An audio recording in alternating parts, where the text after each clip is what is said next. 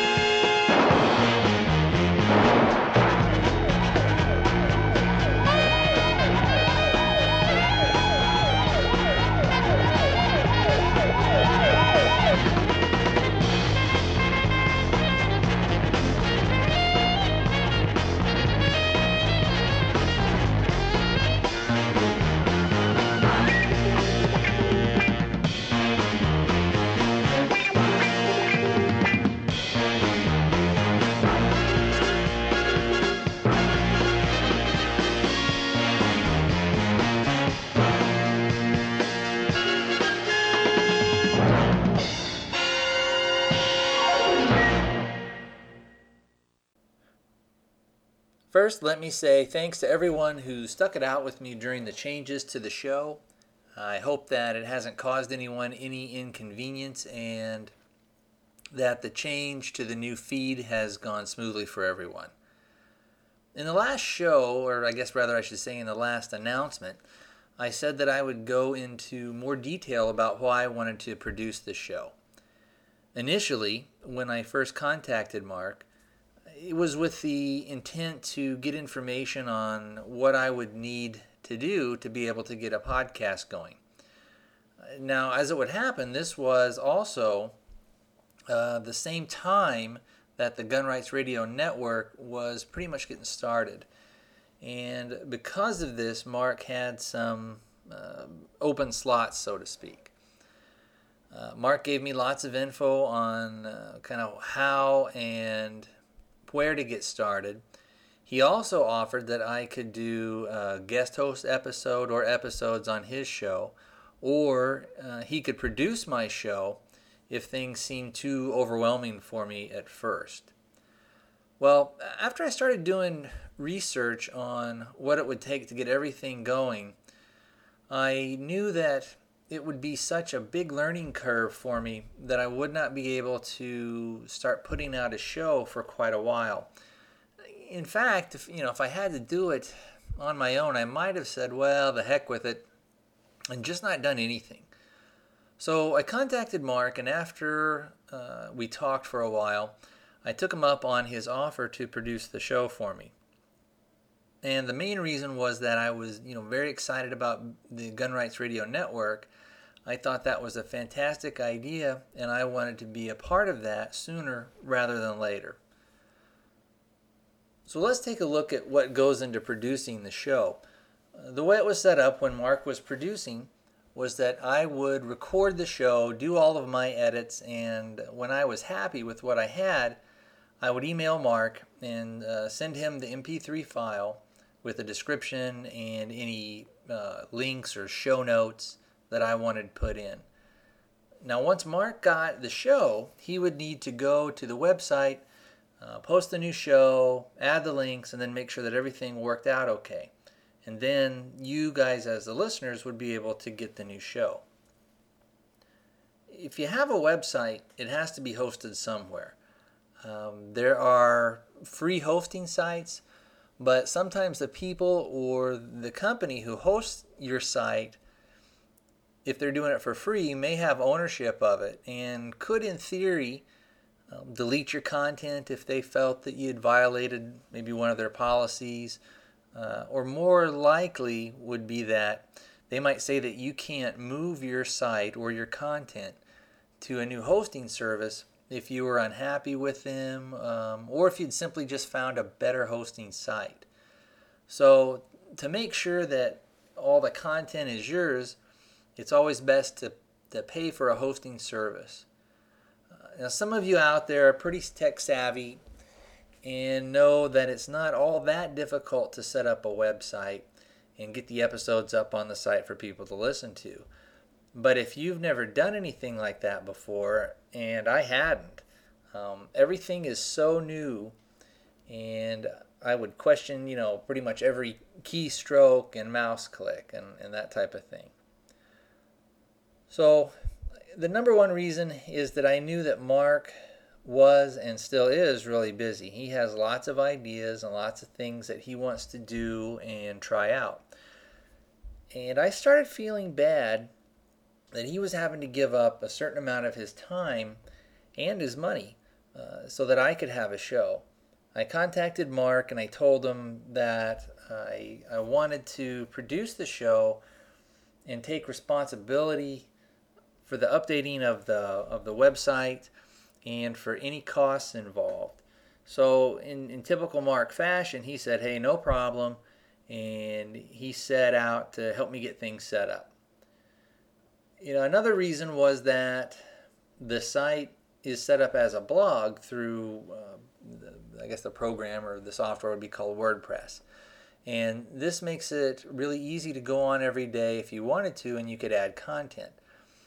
If I found, let's say, a video on YouTube or some article that I wanted to link to on the site, I can just go in and add that.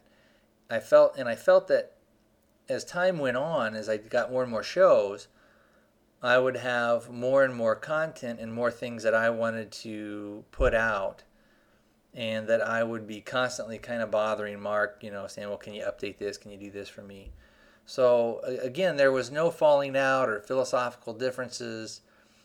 And like I said in the last announcement, I felt that since this was something that I could do, it was something that I should do. Uh, I have the capabilities to produce the show and, and do it on my own, so I needed to go ahead and take care of that.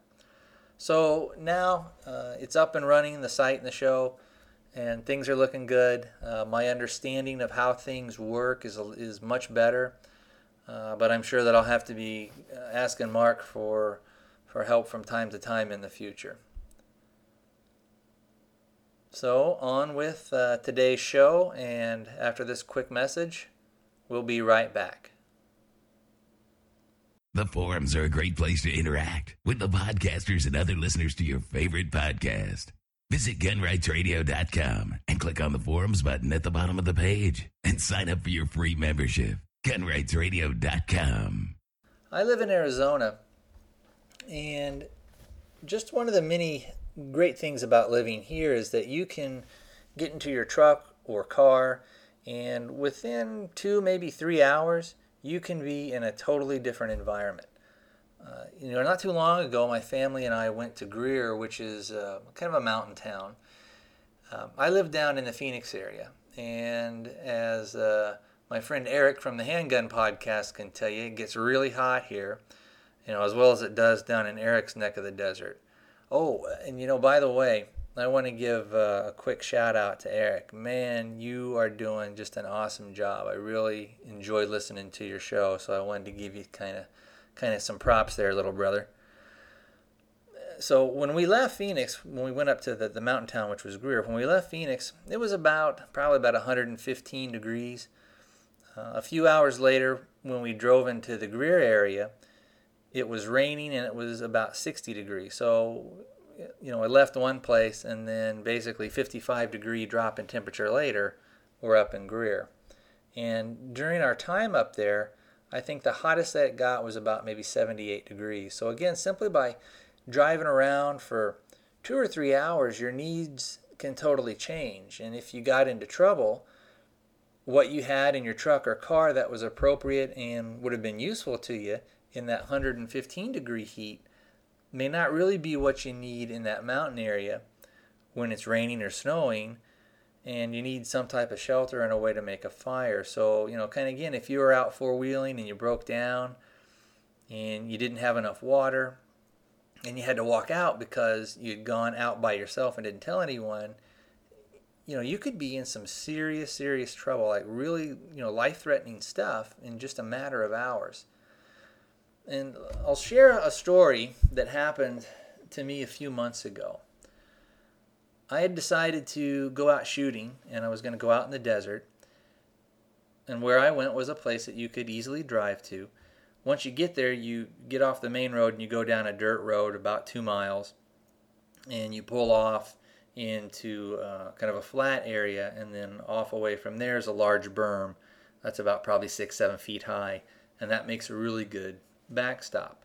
Um, the area is on BLM or state or public land, and the reason that that's important is because when I got there, the area was closed to vehicle traffic, but it was still open to people if you wanted to hike in, uh, or you could ride a bicycle in it, or you could, um, you know, take a horse in. And they completely closed it to motorized vehicles because what happens is as people over time go out there and use the roads and everything, it kind of gets torn up, and so they close it for a two or three year period to sort of let the let the land recuperate.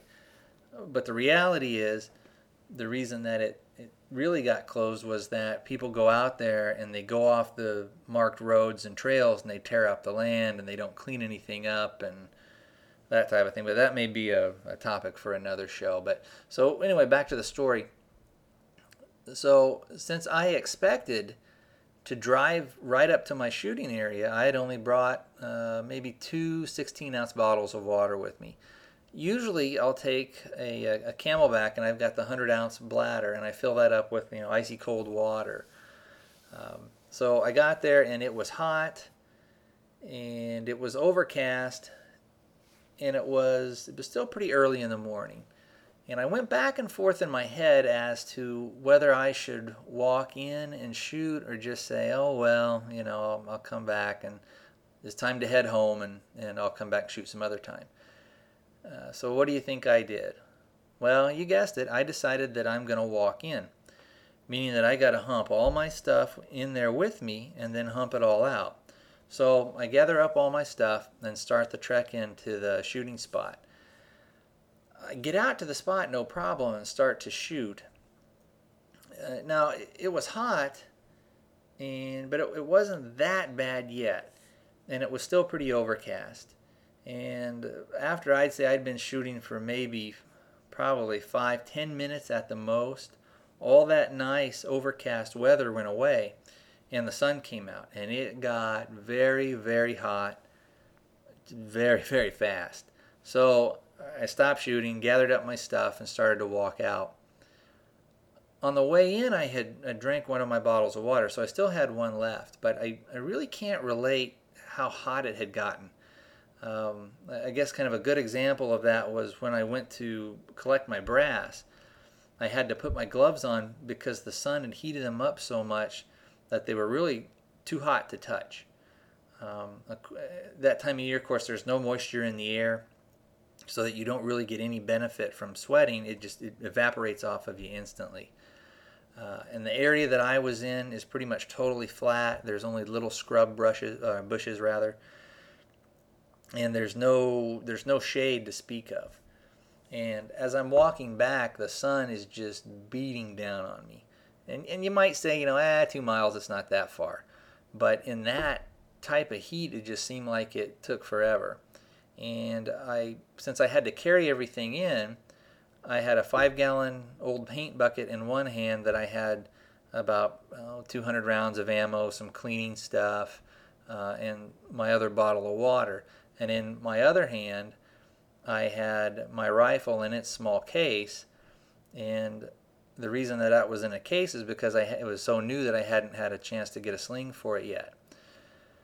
Now, obviously, I made it back out okay, but I had to stop and rest on on the way back a number of times and had to ration out my water, just take a few sips of water at a time just to try and keep uh, a little bit hydrated and try to keep off getting uh, you know what they'll call it like heat stroke or they'll call it heat exhaustion out here. Um, but had I not had even that small amount of water and, and been able to keep focused on what I needed to do, it could have turned out really bad for me. If I had uh, fallen and twisted an ankle or got turned around, it could have been a whole different ball game. What can we learn from my little adventure in the desert? And the number one thing is is that I should have listened to that little voice in my head that said, "You know what? Just call it a day. and shoot some other time. You know, but I didn't do that. I listened instead to that other voice that said, look, you're already here. Don't waste a trip. Just walk in there and, and you can shoot. And you, you walk in there, and if it gets tough, you just suck it up and you gut it out and, and you'll you'll be fine. So I sort of let my pride get in the way of some of my common sense. And another thing is is that I should have brought the right equipment for my surroundings. And by that I mean that I should have had more than just the the bare minimum. And that I feel was my biggest mistake. Because if I had had the right amount of water with me, if I'd had a sling on the rifle, if I'd had a, uh, a pack with me that I could have put some of my other stuff in, walking out would have been a lot easier.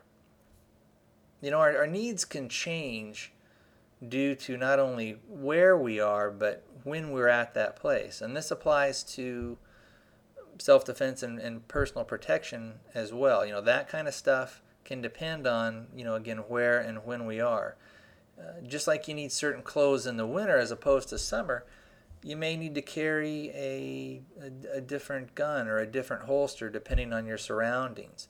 So, you know, if we look at what is the right equipment for concealed carry, we need to look at it in the same way as if we were going camping. And winter camping is, is different than summer. You obviously need different equipment for each. And if we if we can apply that to firearms, what works great for me as carry equipment in one situation may not be enough for another. And what may be right for you to carry in the supermarket may not be right for you to carry in church.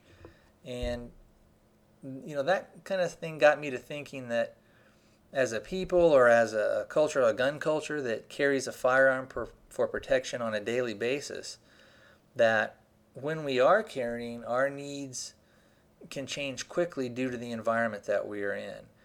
Uh, our ability to defend and to uh, protect ourselves and our families can change and can change rapidly and, and drastically here in Arizona, if you go into a restaurant that serves alcohol, you can't take your gun in with you. If you go onto school grounds uh, to either drop your kid off or pick them up or for a meeting there at school, you can't take your gun in with you.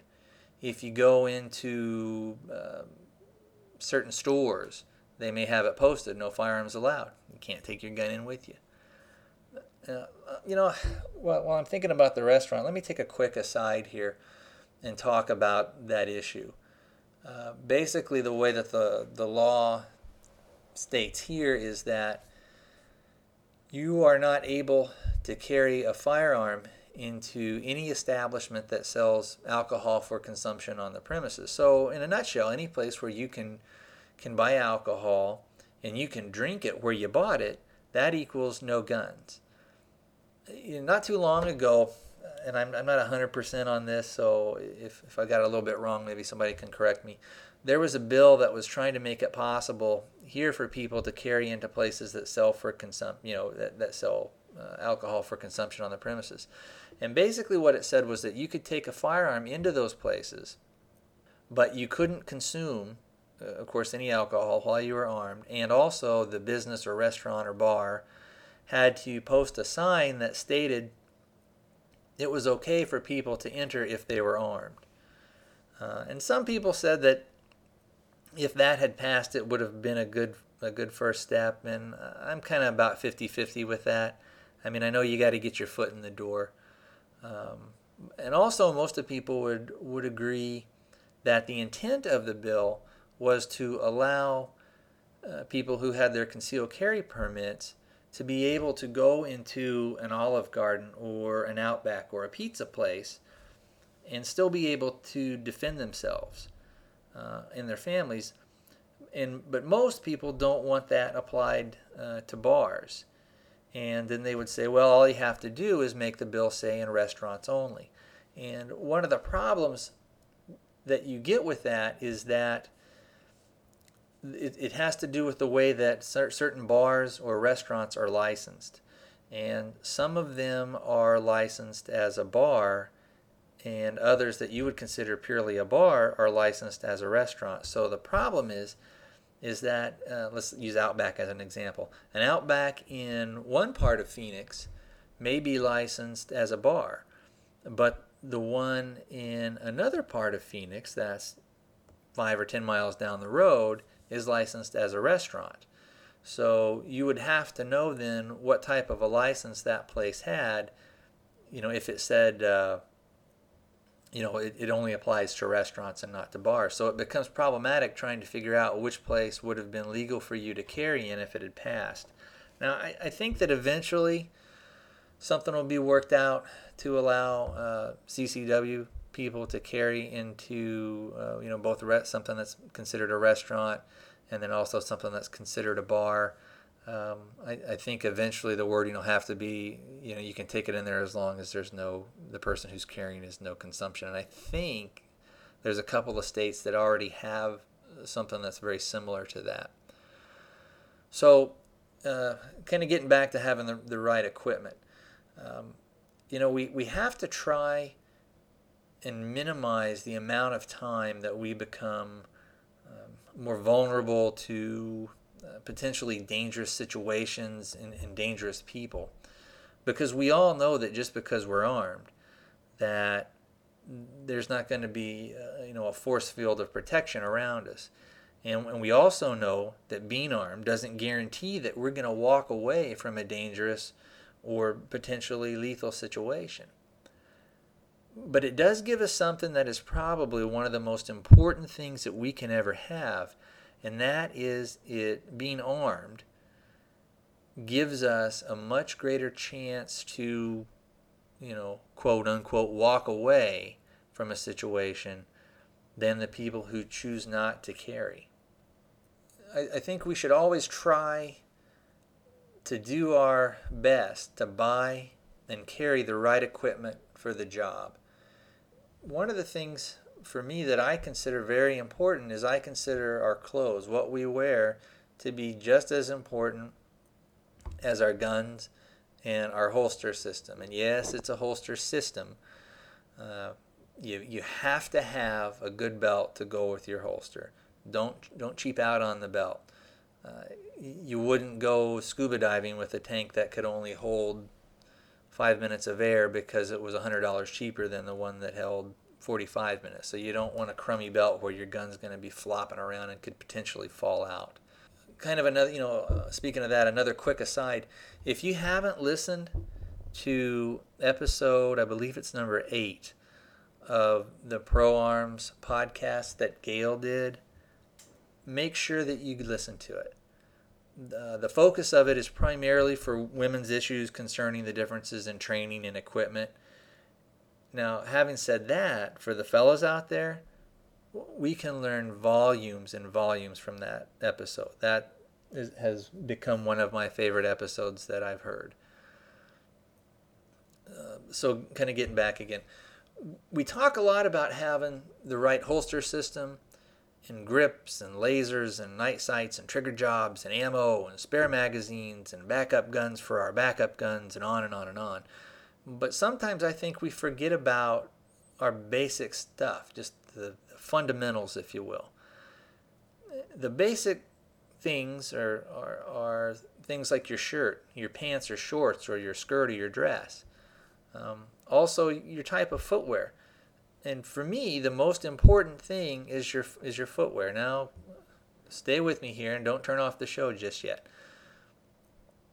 Before we look at footwear, let's let's talk about clothing. Mostly when we talk about clothing, we're looking primarily at the concealability of it. You know, how well does this shirt keep me from imprinting? Um, if I'm carrying a, a small gun, in my front pants pocket? Are the pockets big enough to hide it or at least camouflage the fact that I have a gun? But we still need to ask other questions about our clothes. Uh, questions like if I'm carrying in my front pocket, are my pants now too tight for me to effectively clear the gun out of that front pocket? So if I were to shove my hand in there and grab that pistol, I'm making a fist. Well, is now is my fist kind of preventing my hand from coming out nice and smooth? Is my shirt too tight? Or is it too loose? If it's too tight, is it going to bind when I go to try and, and get the gun out of my waistband? Or if it's way too loose and billowy, am I going to get wrapped up in the shirt a little bit? Um, if I have to squat down or take a knee, are my are my clothes going to accommodate that action? Can I run in the clothes? Uh, so so basically, uh, is what I am wearing kind of going to flow with me, or is it going to flow against me? So now let, us get back to talking about uh, shoes or footwear. And again, I, I think this is the most overlooked article of clothing. And I know some of you out there now are saying, really? Shoes? Really, that's what you're talking about. And like I said, it to me, it's one of the most important, it's, it's probably the most important part of what you're wearing. Uh, you know, think of it as, you have to think of it as part of your self defense system, if you will. You know, most people don't give a second thought to their tires. Uh, but take them off your car and see how far you're going to go. And you surely wouldn't want to drive around on bald, you know, worn out tires. Where I live, it's very hot in the summer. And lots of lots of people out here wear flip-flops. And I know they're comfortable and they're quick to take on and off but these are probably the absolute worst thing you can wear. Uh, when it's 116 degrees, the parking lot or the sidewalk will literally fry an egg. And if you're going in and out of a store, the movies, a restaurant, or whatever, and you have to run or move quickly, and one or both of those flip flops goes flying off, your feet are going to tell you real quick just how hot that pavement. I mean, your feet are going to, they're going to burn literally they're going to burn. Um, you're not going to be able to concentrate on what's going on around you. You know, also, kind of a little bit different tack. A lot of people out here also wear wear cowboy boots, and that's good, and that's fine. But cowboy boots were made and designed to help you stay in the saddle. And lots of cowboy boots have uh, leather soles, especially if they're kind of the dress kind of boots. And they don't give you much traction on that slick polished linoleum floor in the supermarket or sometimes if it's a little slick out in the parking lot. And you can say the same thing for uh, a lot of men's and women's dress shoes. There's not much in the way of support uh, or traction. They're designed, you know, basically for aesthetics. Um, so I always, for me, I always try to wear uh, some type of a sneaker or maybe a lightweight um, hiking boot with good rubber soles and that way I've got good support and good traction. And if I have to run or if I have to try to climb over a block wall, uh, maybe to get to some cover or just to get away, I don't want to drop down uh, barefoot on broken on broken glass or sharp rocks because my shoes fell off. And I also don't want to to slip and fall when I'm trying to sidestep and aim at the same time because the soles of my shoes are too slick. So, getting back to my story about the, the little desert adventure that I had, one thing that I did do right was that I had a, a really good pair of broken in hiking boots, and I was wearing uh, lightweight wool blend hiking socks. And even though I walked probably a little bit over four miles in very hot water, or hot water, in very hot weather, I got no uh, I got no blisters and my feet did not overheat. And, and so that's a real good example of of when having the right equipment made it easier for me. And it didn't solve all my problems, but what it did do is it did prevent new ones from arising. You know, it's like that old saying, you know, be good to your feet and they'll be good to you. Uh, one more thing about equipment in general. I know that for me, a lot of times I have questions about what type of things I should buy. Um, you know, how do I tell or how do I know what's good and, and what's basically garbage? And an old guy I used to work with gave me some advice, you know, uh, on that very thing.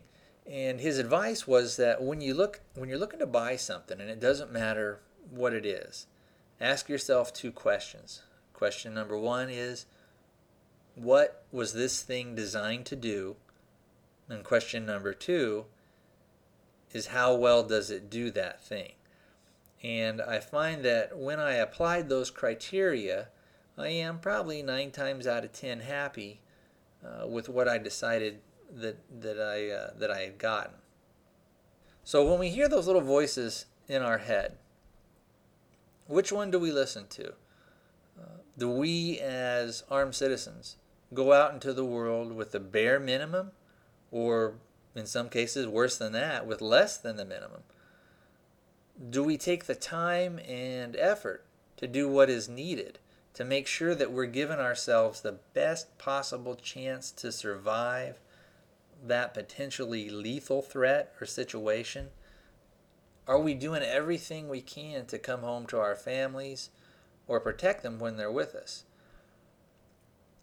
And these are some serious questions to ponder. And if if the answer in part, let's say, to some of those questions is as simple as wearing some good shoes or the right kind of pants or shirt. We owe it to ourselves and our families to have that strong foundation so that we've kind of built our house, so to speak, on solid rock and not on shifting sand. All right, so I'm going to go ahead and wrap it up and uh, bid you guys farewell for today. If you want to have a little fun, the theme music that I played at the start of the show, and also I'm going to play uh, another theme uh, going out. If you want, go over to the forums, uh, sign up there, and under either feedback or episode discussion, uh, if you want, we'll have a little contest. And uh, if you can get both of them, you'll win uh, well, you won't win squat, but you'll be able to say you got them right. So, all right, well, I'm signing off for today. You guys stay safe, stay informed, and as always, we'll save a spot for you at our table here at the Firearms Cafe.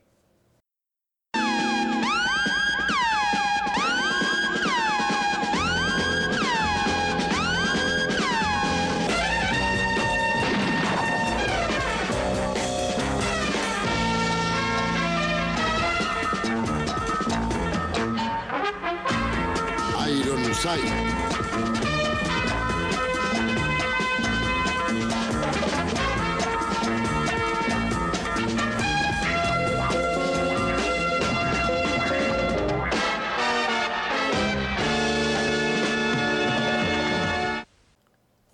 First one may be hard, but this last one should be pretty easy.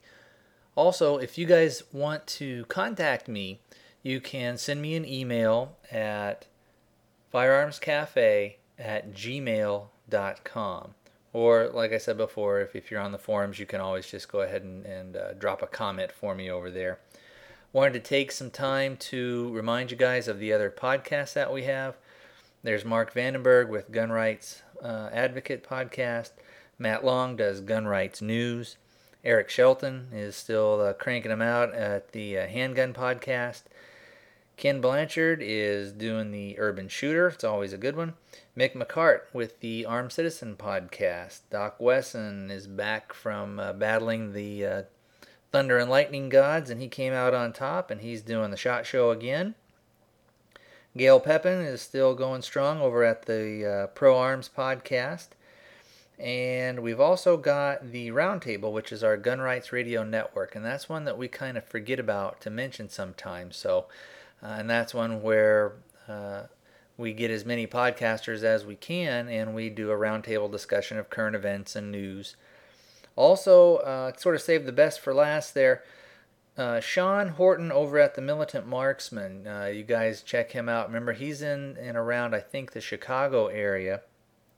And if you um, are looking for maybe some firearms instruction, don't don't forget that Sean is certified NRA instructor in both pistol and rifle. Uh, so if you're new to firearms or if you'd like to get some training, go ahead and uh, either contact uh, Sean either through the forums or you can uh, go directly over to his website and uh, contact him there and you can drop Sean a email, I believe at militantmarksman at AOL.com. And that's all one word.